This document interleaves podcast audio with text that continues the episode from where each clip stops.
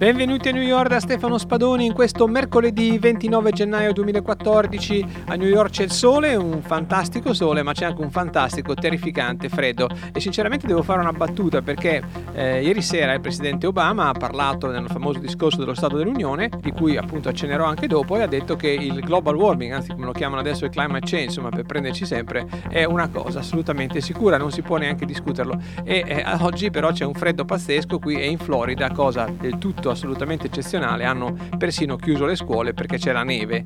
Come dicevo, oggi parliamo di tantissime cose, parliamo di controlli agli aeroporti, può capitare anche a voi delle cose abbastanza spiacevoli, parliamo di droni militari usati però sul territorio americano, parliamo di Super Bowl, c'è questo Super Bowl, questa partita fantastica e sulla Broadway hanno fatto qualcosa di speciale, magari per chi non può acquistare questi biglietti che costano una montagna di soldi e vuole semplicemente vivere il Super Bowl in città, potete anche voi se siete in questi giorni a New York andare a vivere in questi pochi soldi della, della Broadway la vostra partita di Super Bowl. Parliamo anche appunto del discorso di Obama e parliamo anche di qualcuno che è andato via dall'America come capita a volte dice tanto comunque poi se voglio ci ritorno. Invece non è esattamente così e adesso spiegheremo perché anche perché questa persona ha iniziato un proprio blog. Ma prima di continuare vorrei ricordare sempre che nelle altre puntate nelle puntate precedenti sono tanti argomenti diversi per cui ogni puntata è completamente diversa dalle altre per cui se ne ascoltate una non dite eh no ma ho già capito come va a finire ho già capito di cosa si parla no assolutamente ogni giorno qui si cambia ogni giorno ci sono argomenti diversi e anche ospiti diversi che parlano appunto di esperienze completamente differenti di un modo diverso di vedere l'America. Ma è facile, difficile aprire una piccola attività? Beh, oggi ne parliamo con Claudio che è venuto appunto a New York, precisamente a Long Island, e ha aperto una piccola attività. Vediamo anche le differenze di aprire un'attività qui e aprire un'attività in Italia. News. E iniziamo con il Super Bowl Boulevard, che è questa installazione nella Broadway, nella parte centrale vicino a Times Square. Fra l'altro hanno bloccato la strada, per cui grande problema di traffico in città. Comunque, chi non può andare a Super Bowl, chi non può pagare migliaia di dollari veramente per comprare un biglietto per andarla a vedere nel vicino New Jersey, può accontentarsi, andare a fare una passeggiata e può vedere. Tra l'altro, ci sono anche eh, giocatori, ci sono delle proiezioni, insomma, ci sono varie cose per far vivere Super Bowl a chi deve rimanere per forza in città. E parliamo del discorso di Obama. Di ieri sera vorrei fare soltanto qualche piccolo osservazione osservazione. Mentre guardavo, eh, c'è una cosa strana appunto nel Parlamento americano. Eh, sembra veramente la Roma imperiale. Quando io dico a volte ci sono dei paragoni notevoli tra la New York di oggi, tra l'America di oggi e la Roma imperiale, beh, eh, guardate che nel Parlamento c'è questa aquila che sembra veramente l'aquila romana e poi ci sono addirittura i fasci littori, sì, ai lati del presidente mentre parla ci sono questi fasci littori, ovviamente non sono stati creati per Obama, ci sono sempre stati, però questi fasci littori veramente molto molto simili a quelli usati nella Roma imperiale, purtroppo purtroppo anche in altri periodi della storia. C'è un altro paragone interessante. Ieri sera Obama ha detto che se il Parlamento non si mette d'accordo con lui, non fa in pratica quello che dice lui, questo poi è il significato finale, Obama userà il proprio potere, il proprio potere di emettere degli ordini esecutivi, per fare quello che il Parlamento dovrebbe fare. Di fatto, eh, se riuscisse a fare quello che vuole, agirerebbe il Parlamento. Difatti il Parlamento vuole fare una cosa, ma il Presidente ne vuole fare un'altra. Cosa fa? Tipo imperatore, fa sì che il Senato diventa di fatto assolutamente senza nessun potere, soltanto una cosa di facciata, ed è l'imperatore, in questo caso il Presidente, che fa quello che ritiene giusto per il Paese. Giusto o non giusto quello che vuole fare non lo so, però sicuramente è stato qualcosa di simile che è accaduto al tempo dei Romani. Dalla Repubblica si è passati all'impero. Non so se questo succederà oggi, l'America è un paese completamente diverso, tra l'altro eh, dire che è simile all'impero non è vero perché in realtà si vota, però certo, se si passerà dalla Repubblica all'impero, veramente la somiglianza tra la Roma imperiale, la Roma, l'antica Roma e l'America sarà veramente assolutamente sconvolgente. Tra l'altro eh, Obama parla sempre di investire, investire, investire, ma di fatto significa tassare, tassare, tassare e far pagare ai cittadini tutte le idee che ha.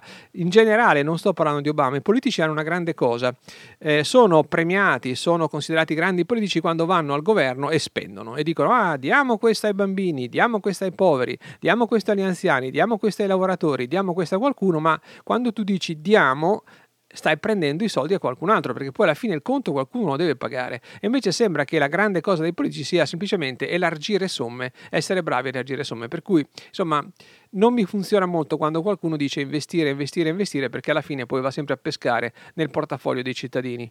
E parliamo di sicurezza agli aeroporti, tutti quanti viaggiate, per cui sapete cosa significa venire in un aeroporto americano. In tutti gli aeroporti del mondo ci sono dei controlli, ma gli aeroporti americani sinceramente a volte esagerano un pochettino.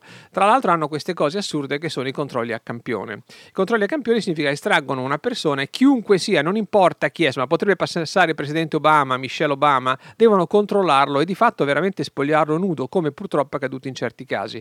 Ora, quello che è accaduto ha coinvolto una celebrità, per questo se ne parla parla magari molto. Alec Baldwin ha una figlia di 5 mesi, se non sbaglio, e hanno fermata per il controllo al campione e l'hanno semplicemente perquisita. Fortunatamente non l'hanno spogliata, però ad altri è successo e addirittura c'è una donna che ha denunciato un agente di quelli che lavorano all'aeroporto perché l'avrebbe perquisita e infilato addirittura le dita nella vagina per perquisirla. Io penso che la sicurezza sia una cosa importantissima, fondamentale, però sinceramente a volte quando si va con la mano troppo pesante, come purtroppo accade negli Stati Uniti, è un problema. Vi voglio dare un consiglio, tra l'altro, non cercate di reagire perché magari so, vi scaldate e cominciate a insultare qualcuno perché a quel punto vi arrestano e appunto la cosa succede ancora peggio. Qualcuno, e non so se sia vero o meno, suggerisce che questo meccanismo per perquisire le persone, per fargli accettare delle cose che sinceramente credo che 10-15 anni fa negli Stati Uniti sarebbero state assolutamente impensabili contro una persona. Pensate, una donna che va all'aeroporto e si deve spogliare nuda, essere perquisita senza aver commesso nessun reato, secondo alcuni sarebbero state fatte per abituare la gente in pratica a questi controlli di tipo quasi militari, in modo che la gente poi in futuro non ci fa più caso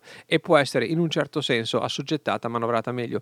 E a proposito di esagerazioni, parliamo anche di droni militari. Eh, avevano promesso che non li avrebbero usati, in realtà li stanno usando perché ci sono dei casi magari anche particolari, dei casi in cui ci sono dei confronti con la polizia armata, ora come in questo caso in Nord Dakota, poi tra l'altro è una stupidaggine, qualcuno aveva fatto sconfinare le proprie mucche nel campo di un vicino, il vicino ha detto adesso le mucche sono mie, insomma c'è stato un confronto con la polizia, a un certo punto la polizia per trovare dove si era nascosto questo con la sua famiglia hanno lanciato un drone militare, cioè un drone militare ha viaggiato sul territorio del Nord Dakota e ha segnalato dove era la persona. Per alcuni questo è contro la Costituzione, perché come sapete l'esercito americano non può funzionare negli Stati Uniti se non in casi veramente di emergenza, cioè in pratica di legge marziale.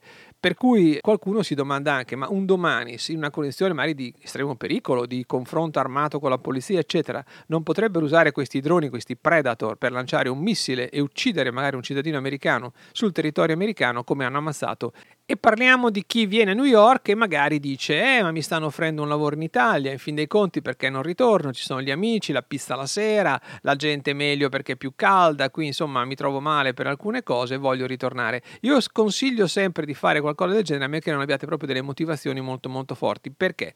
Quando siete a New York dopo un certo tempo dall'Italia vi offrono o sembra che vi offrano loro se è importante anche perché sei a New York. Allora qualcuno dice ma in fin dei conti le cose che faccio qua non potrei farle anche in Italia? Risposta risposta no.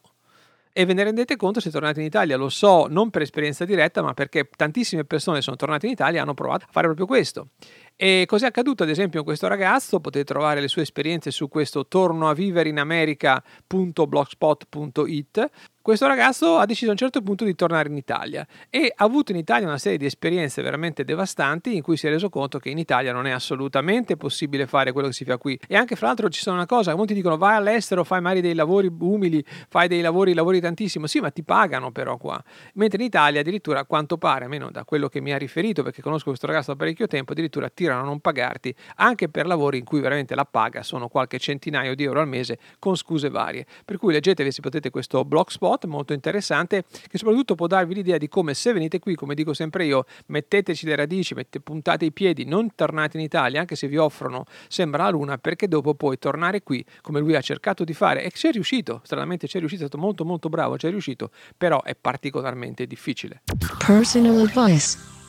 Allora Claudio, è facile o difficile aprire un eh, piccolo business eh, a New York? Ci sono centinaia, migliaia di business eh, che puoi aprire a New York e io posso parlarti solo della mia singola realtà. Eh, io sono venuto qui negli Stati Uniti e ho pensato di mettere in piedi un qualcosina, anche se partendo da basso, che, che, era praticamente una mia passione che ho avuto da sempre, la fotografia. E in Italia ho provato parecchie volte, magari sono stato sfortunato, non sono stato capace, ho determinato abbastanza, per cui eh, aprire un business di fotografia richiedeva licenze, richiedeva locali, richiedeva decisamente di pagare parecchi soldi in anticipo per investire in aspetti legali e ovviamente anche aspetti commerciali. Chiaramente anche qui hai bisogno dei locali, ma la cosa più interessante e simpatica è stata questa. Io ho avuto la possibilità di parlare con un commercialista che mi ha spiegato, mi ha detto guarda, tu sei bravo, sei capace, parti, comincia, inizia a pubblicizzare via internet il tuo business, non hai bisogno di particolari licenze, puoi partire in senso di hobby, se è considerato come un hobby e hai un, praticamente un profitto uh, molto ridotto, perché all'inizio è normale, hai un profitto molto ridotto e hai spese molto grandi, grandi perché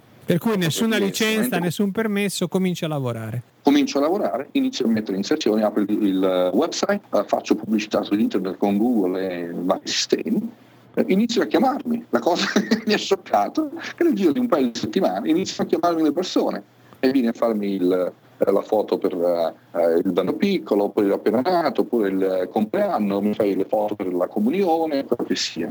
La cosa che mi ha scioccato non è che abbiano chiamato, ma in quanto poco tempo, in quanto sia stato relativamente facile contattare le persone. Poi chiaramente tra 10 contatti, 3-4 si realizzano in un lavoro, altri cambiano idea o vanno da qualcun altro. Ci sta il business. Però io al momento ho incassato qualcosina, quello che devo dichiarare lo posso inserire normalmente nella mia normale dichiarazione di redditi senza dover creare nessun libro paga, nessun sì. libro. Il famoso, mo, il famoso modello C, che è il modello in cui Bravo. praticamente una persona può aprire una propria piccola attività e denunciare i profitti, oltre l'attività può anche essere relativamente grossa. Successivamente quasi tutti poi aprono una società, una corporation, una LLC perché garantisce la protezione da livello legale, ma è più da quel punto di vista che da un punto di vista fiscale perché non è richiesto. Volendo potresti anche andare avanti così. Quindi diventa estremamente semplice, sembra proprio un, una sorta di mentalità che ti dice inizia, porta business, porta soldi, falli girare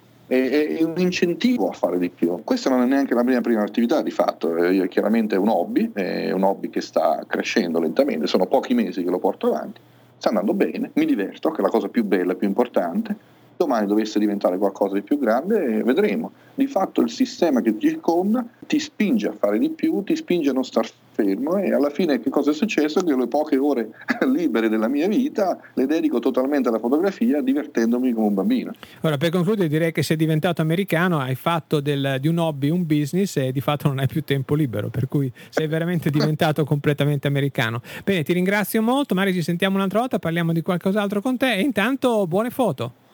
Grazie, ciao. E con questo per oggi è tutto. Se volete che parli di qualcosa in particolare, dovete scrivermi a podcast.stefanospadoni.com. Come sapete, rispondo sempre a tutti. Soprattutto cerco di fare il programma così come voi me lo chiedete, anche se naturalmente non riuscirò mai a farlo perfettamente come magari qualcuno vuole, anche perché le notizie che volete sono a volte molto diverse e variano da una persona all'altra. Comunque, ci sentiamo domani. Salutissimi da New York, Stefano Spadoni. Ciao.